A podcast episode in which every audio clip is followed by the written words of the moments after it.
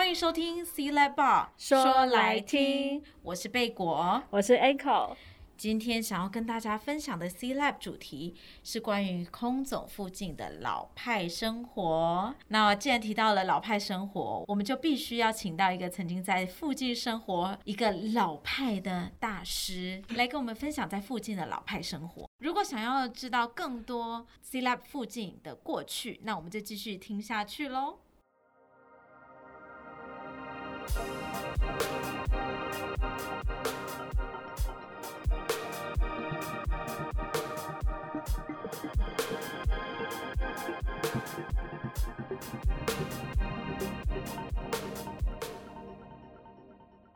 好，说到 C Lab 呢，就是大家也许会想到，就是哦，以前是空军总司令部啊，哦、大家不一定会马上知道说它可能是位在哪里。可是如果你说、嗯、哦，它就是在那个地堡旁边空地，可能就 唯一一个不是高楼的地方。对，大家可能反而会比较立刻知道说哦，那个位置大概是落在哪这样子。可是可能有一些人不知道，原来呃现在的地堡以前它曾经是那个。旧的中国广播公司，也就是大家所说的中中广，嗯，的一个旧大楼，这样。这里是中国广播公司。哦，哇，那我们还没有介绍我们的来宾就已经出现了，那我们是不是就请我们今天的重量级来宾来帮我们？自我介绍一下，啊，我就是刚刚贝果说的那个大师，老派生活大师。的确，我是个很老派的人。嗯嗯，我自我介绍一下好了，好啊，我叫冠佑啊，我不是五月天的冠佑。会很常被人家误会吗？很常，因为你们好像姓氏也是一样嘛，嗯，一模一样的名字，非常困扰。嗯，要怎么认识我呢？通常就是从一个人的职业开始嘛，嗯，就是最容易认识的方式。自我定义来讲，我是大家听到冠佑的声音，应该可以猜到他的略猜一二。对，是我是个卖声的。这个这个解释非常好，这是限制级的吗？对对对，我们赶紧的解释一下。是卖声音的，嗯，是，所以我现在是跟中央广播电台签卖声器。哦，对，对，是声音的声，是卖声器。哎，就在中央广播电台工作。嗯，那我是一个播音员啊，也是一个节目主持人。我今天来这边真的非常的兴奋啊！平常我的工作都是访问别人，今天我要接受访问，而且我那时候接到那个访问的访纲的时候，说第一题就是请自我介绍。Oh my god！我想说我要怎么介绍我自己呢？平常都是官友逼迫，真 的逼迫来宾自我介绍。而且我访问都是歌手，其实大家都知道他们是谁。嗯嗯，所以哇，今天怎么样来介绍我自己呢？我就。大致上就是我就是一个声音的工作者。今天听到就是冠佑要来，Echo 跟贝果呢，就是手心都冒汗了，就想说是一个主持大前辈。没错，那等一下我们主持棒会不会就直接交给他了？对，我们今天一度想说 C Lab 说来听，不如就交给冠佑主持吧。也可以哦，没有没有。而且刚刚听众朋友不知道有没有听到，就是冠佑说他自己是播音员，嗯，对。right? 这个也是一个很老派的词儿，真的没错。你知道以前我们中广啊，嗯、都是非常讲究咬字、字正腔圆，非常重要。嗯嗯、那现在我觉得时代不一样了，嗯、我觉得现在有自己声音的个性是最重要的。嗯嗯，冠佑你在中广的时候，其实主要都是在做哪一方面的？我一开始进中广是做企划制作。嗯，那时候我刚退伍，一九九零年的时候，哎呀，这样就说出我的年纪。我那时候还很彷徨，我人生在一个很彷徨的时候，因为我学的并不是这方面的工作。嗯，我大学念生物系。哦，嗯，哇，你也很跨界。是啊，然后我当兵的时候是在马祖当兵，我在义工队，嗯、那时候叫义工队，我不知道现在叫什么，反正。就是一个唱歌跳舞，我从小就喜欢唱歌跳舞，喜欢表演。嗯、但是我们那个时代就是一个威权的时代嘛，父母也是，就是对我们有完全的掌控权。然后我就在当面的时候很彷徨，我不知道我退伍之后能做什么。刚好我有一个大学同学，他在中广青春网做企划制作，哦、他要离职了。嗯，那他就说：“你有没有兴趣来应征？”我记得很清楚，一九九零年的七月，我刚退伍，夏天，哦、我就。到中广来面试，我搭着公车、嗯、来到中广，我想说，天哪，中广哎，从小听的电台，对，而且就是很气派啊，而且有一种那种你会觉得有点害怕，对，嗯，因为这附近就是非富即贵嘛。我好奇，以当时的状况的话，看到中广的这一栋大楼，会是觉得是一个怎么样的感觉？嗯、它是附近算是比较高的大楼，还是说附近还是有其他？跟它差不多的建筑物呢？嗯，那时候中广其实有两栋楼，嗯，一栋是比较现代的大楼，那个是在七零年代盖的吧，我猜，因为那时候其实中国电视公司的摄影棚是设在这边的，哦、中视是在这里的，是后来他们才搬走到现在搬走了南港那边，就变成全都是中广哦，嗯，那中广有两栋，另除了这栋大楼之外，另外一栋是比较矮的建筑，大概是三层楼吧，我记得，嗯、那是一个老建筑。很有趣，嗯、啊，那个建我对老建筑非常有兴趣，所以我印象非常深刻。我面试的地方是在那个老建筑，通常进去 lobby 啊，那个大厅啊，嗯、就是在那个老建筑。我的想象是，它是不是有点像我们以前 国小学校比较旧的那种建校舍，可能两三层的那种感觉？那个感觉就有点像 C Lab 这边，也就是原来空总这边。我刚来这边录音一路上，就开始慢慢看这边的建筑。我刚看到的建筑物有一点点像是我那时候在工作的中广的那个旧大楼。听众朋友，如果听到冠佑在讲这个建筑，就是他第一次进去面试的这个建筑，对，不知道长得什么样子，其实来 C Lab 看一看就知道了。对对，很类似，嗯、那个氛围是很像。其实大家现在在网络上 Google 都可以找得到的，嗯、绝对都可以找得到当时的照片。嗯嗯嗯。然后我那时候就面试，就进入了中广青春网。然后我们那时候的主持人都非常的厉害，都是很有名的，包括像庾澄庆啊、郑华娟，我不知道现在还有人认识他吗？我一开始就是跟郑华娟工作，嗯、我当她的助理，嗯、然后我负责的是西洋音乐的部分，因为中广青春网可以说是当时在台湾少数除了 ICRT 之外在播西洋音乐的一个电台。是，那我从小就喜欢听西洋音乐。当时面试我的是一位叫做贾志云，贾姐。嗯、我到现在还跟他是好朋友。啊、嗯，哇，是贾姐跟我非常要好，我们真的一见如故。嗯、我就这样进了中广青春网，然后一开始是做助理，嗯、后来他们觉得我的声音不错，嗯，就决定让我开始主持节目。我一开始是代班，后来我就有自己的一个节目叫做《换日线》。为什么叫《换日线》呢？因为我那时候是一个午夜的节目。好像很多人一开始主持节目的时候，会从比较深夜时段开始，真的，因为是不是？对，对我观察到好像是这样。通常那就是给社畜啊，没有，没有给新鲜人初踏入这个领域。哎呦，贝果真的很会说话。真的，贝果你可以教多教我一点吗？嗯，那我那时候主持换日线之后呢，就最主要工作其实还是做企划制作，主持只是这个 part time 的。那在生活当中最重要的当然就是要吃饭了，是没错。所以我在这边有很多回忆是关于吃的。要赶快让关佑来给我们介绍一下附近的老派美食，毕竟民以食为天，没错，对不对？所以，我们第一个当然要先讲讲当时在这附近，关佑对于这附近的美食回忆。好啊，先问一下，就是当时早上进来上班以后，然后中午要要吃中饭了，同事们是大家都会自己带便当吗？还是说大家都会出来？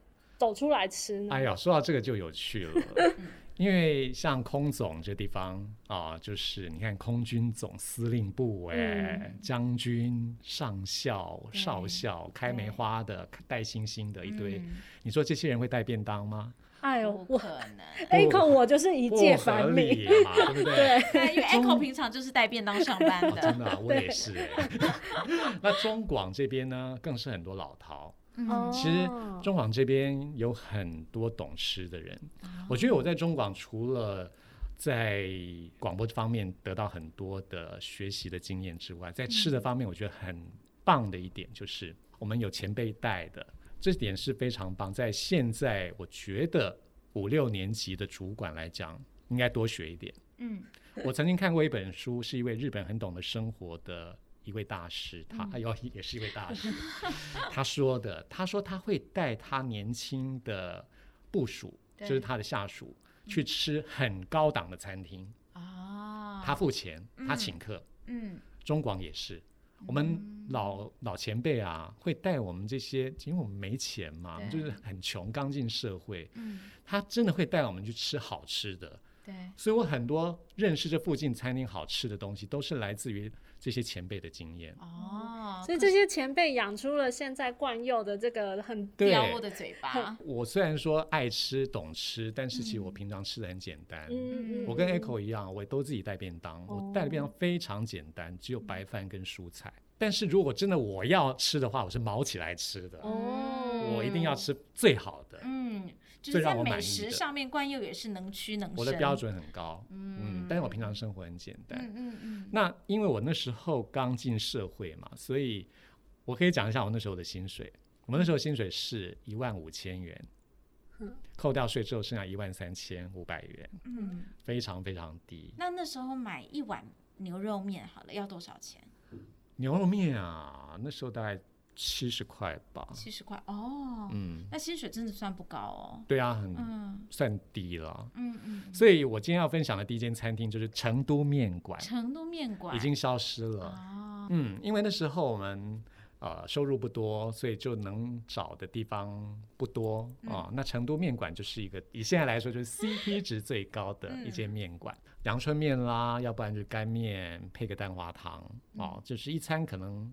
那时候五十块钱就可以打发掉。那个饭馆很有趣的，就是很明显的就是老板跟老板娘就是偶尔韩吉这样子的组合。啊、对，嗯、那老板娘很有趣哦。老板娘虽然说她，我觉得她应该是就是本省人，但她长得很高大。嗯，那头发就是卷卷的。嗯，然后讲话嗓门很大。啊，很有北方人的味儿。很像，很像。嗯、但是我猜她应该是本省人。嗯，那老板呢，他就个子比较小。他们很有趣，就是经常在吵架，就是生意好的时候就会吵架。嗯，然后就听到老板娘的嗓门啊，这边就是斥责老板，然后老板就是默默的听啊，有时候回嘴也回个两句。啊，然后很有趣的是，老板端蛋花汤总是把他的拇指插在汤里面。放在汤里头。你有没有问问老板你不烫手吗？我们不敢问啊，但是现在我就会问了啊。但是那时候我们真的是小孩子嘛，真的都不敢，他就吃了就对了。对对对，能够饱餐一顿就行了。那成都面馆的有一个牛肉面还蛮受欢迎的。我自己是不吃牛，所以我没有吃过牛肉面。但是我点过红油抄手，我猜所有的汤头都来自同一锅汤。那锅汤就是红彤彤的，然后呢，那个味道很重，会让你想要吃，但是你不知道它的来历是什么的那种。但是我可以告诉大家，有一次我看到了一只狗，是他们家养的狗。那只狗呢，就是老板跟老板娘在忙，也没空理它，它就走进来。突然舔了放在灶下，就是那个琉璃台下面那个灶啊，那个琉璃台下面的那锅汤，他舔了一口，然后就是那个表情就看起来好辣，好辣，好辣。那搞得，吐一直吐舌头。哇！我目睹了这一幕，真的是永远难忘。哇，这个真的是当年才会看到的情景哎。所以这家其实卫生不是那么好啊，说真的，但是就是便宜又好吃，嗯、我们就常常去吃。那除了成都面馆，因为毕竟现在成都面馆大家吃不到了，嗯，还有什么？你们现在当然首推就是中南饭馆啊，哦，对啊，感觉中南饭馆是一个传奇的存在，真的耶，屹立不摇哎！你看，我们那时候会去吃中南饭馆，也是因为前辈带嘛，就像我刚刚说的，就是我们有这样子一个文化，前辈会带我们去吃好吃的。要不然，其实我们也没有那个钱去吃中南饭馆啊。以当时的收入，嗯，就是如果你中中午只是想要赶快吃完，然后就回到工作岗位上的话，就比较不会挑那一间。是没错。中南饭馆应该比较像是大家要一起特殊场点点很多道菜，然后。可能七八个人一起吃这样子，吃合菜，对对对。那是不是有什么特别的原因，或者是说，比如谁生日啊，或者是你们得了一个什么奖啊，大家就会带去里面吃？哦、oh, no，这个是不仅是中广，我觉得也是空总这些将军梅花是新兴梅花级人物他们的日常。哦、oh，对，因为这个花费对他们来说真的小 case 嘛，对啊，就等于是自家饭馆嘛、嗯，所以他们生意真的非常好，嗯、座无虚席的。嗯。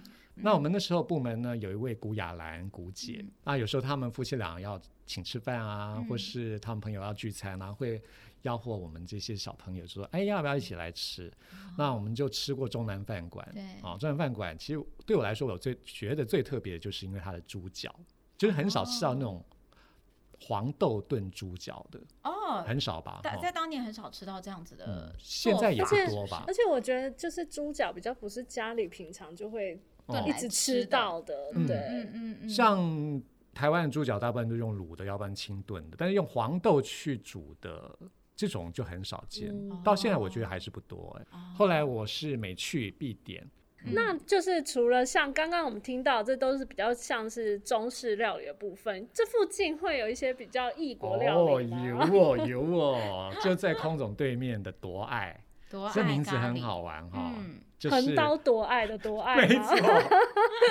这间超老的咖喱店，你知道吗？一九九零年成立的。哦，我当初会去吃，就是因为台北很少这种印度咖喱，哦、非常非常少。哦哦、没错，以前我们如果要吃咖喱的话，嗯、可能都还是以日式咖喱居多，或是台式。对，没错没错。对、嗯，但是这件是印度咖喱。哦、嗯，而且它名字真的是 很抢眼，很有趣，对，而且以大家要想想看，是以当年的那样还算是比较保守的社会氛围下，它可以取一个夺爱咖喱。那这个咖喱有什么特别的地方呢？就是印度味，嗯，但是我现在因为后来我也去过印度，我在印度吃到的。印度菜就真的跟我想象中的以前吃到多爱的，或者在台湾吃到的任何一家印度人开的餐厅的经验都不太一样。嗯，嗯，怎么？还是多多少少会迎合台湾的口味。嗯，如果是以冠佑个人的经验的话，在味道上面的差距是什么呢？我觉得吃饭这种东西很有趣，就是你跟谁吃。啊，还有吃的时间啊，吃的那个氛围都会影响你当时的经验。我那时候是跟大学同学一起约吃饭的，哦，所以是一个非常愉快的经验。嗯嗯，那我觉得是还蛮蛮好吃的，嗯，对我来说是觉得蛮好吃的。嗯嗯嗯嗯。有没有你们专属的秘密基地，或者是你们可能不想要跟主管，不想要遇到主管，然后可能会在两一些地方聚集？对，果真是说到重点了。有时候我真的很想要一个人的时候，我现在就要跟大家分享仁爱路，因为中广也好，或是现在的 C Lab，也就是旧的空总。是，就是位在仁爱路的最精华的地段。对，那仁爱路这条路在台北来说是非常特殊的一条路，它应该有六线道吧？哈，是。然后它是直通总统府嘛？对，也是一条非常富丽堂皇的，就是外宾要到总统府觐见总统，对，一定要经过的路。对，所以它设计的其实是非常美。那我想要一个人独处的时候。我想很多朋友都没有这个经验吧，因为大家都是匆匆路过。可是如果你真的找个时间，你到 C Lab 这边，你走到中间的那个都是树的这个人行休息区，你可以在那边其实坐着休息，非常舒服。对。那另外一个就是哦，原来路敦化南路口那附近，嗯，旧的敦南成品那附近，嗯，那其实也是一个很适合休息的地方，就是在那个绿地当中。想事情，嗯，做笔记，有时候我会带着笔记本在那边记我自己想要记的东西。听起来好浪漫的一个、啊、一个行程，悠闲的生活、啊、是现在比较没有办法想象的。真的。在当年冠佑在中广的时候，空总还是一个非常戒备森严、嗯、一个大家无法接近的一个场地，就像个衙门一样的。没错，对啊，所以当感觉这边黑有点就是黑黑的感觉，是 地图上也找不到一个不能说的地方。对 对，所以当时你们对于这边的印象应该是很模糊的。没想到过了几年，嗯，其实这边。等于是有一个一百八十度的大转变，现在是一个留下了当时的一些时光背景也好，它在另外一个角度是 C Lab，其实现在也希望邀请更多的民众进到这个区域，然后跟这个区域去做一些互动。我觉得很棒。怎么样想出一个让所有人都愿意来这边的，不管是表演、展览或是经营的方式也好，这是一个，但是这这还蛮难的，就是怎么样老少咸宜啊，富贵贫贱都爱，对对 对，嗯，反正就是各种人都愿意来的方式，经营方式，这是还蛮重要的。嗯，然后就是更多互动吧，我想，因为我会觉得，就是现在目前的展览，感觉上就是还是一些比较特定的一些人，可能会想会想要吸引比较年轻的人来，对，嗯，所以都是一些比较高科技的艺术啊，比较实验性的艺术，对，嗯，那其实这附近住蛮多老人的，是，说真的，嗯，哦，那他们也许。也想要参与这个地方的活动，嗯，这是我给这地方的建议了。等于冠佑对 C Lab 的期许是，希望他除了打开他的大门，让更多年轻人认识这个地方，也希望可以让在这附近可能跟冠佑一样，过去曾经在这附近生活的人，对这个这一块区域是有连接的人，对，等于是我们新的 C Lab 去做新的连接，没错，没错，然后创造新的回忆，对，就是。嗯除了 local 之外，我觉得也是能够更打开视野，让全台湾的人，甚至全国际的人都愿意来。嗯、如果可以做到这一点的话，会非常非常棒。好的，好的。那今天很开心，就是可以邀请冠佑来分享一些，就是有关于他年轻时候的一些回忆啊，或是他跟这附近曾经有过的一些连接。那节目的最后呢，也欢迎听众朋友到脸书上搜寻。台湾当代文化实验场，帮我们按赞，然后上面可以关注更多有关 C Lab 的消息。在粉丝专业上呢，也可以找到 C Lab Bar 说来听的秘密地图，让大家可以按图索骥，跟着我们一起来探索你不知道的 C Lab 的过去、现在与未来。那我们下次再见喽，拜拜，拜拜。我跟 C Lab 的小秘密。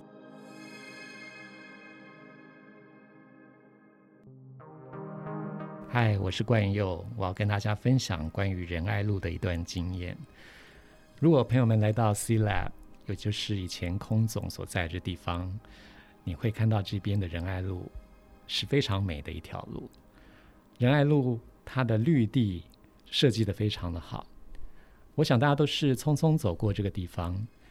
如果有机会的话，你可以走到在马路中间的分隔岛这边的绿树中间，坐下来来听一首歌曲。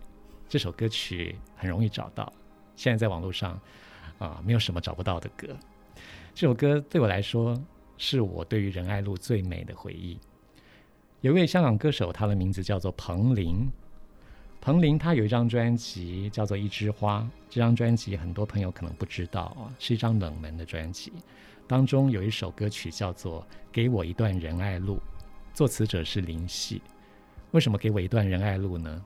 你来这边听这首歌，然后走一段仁爱路，你就会知道了。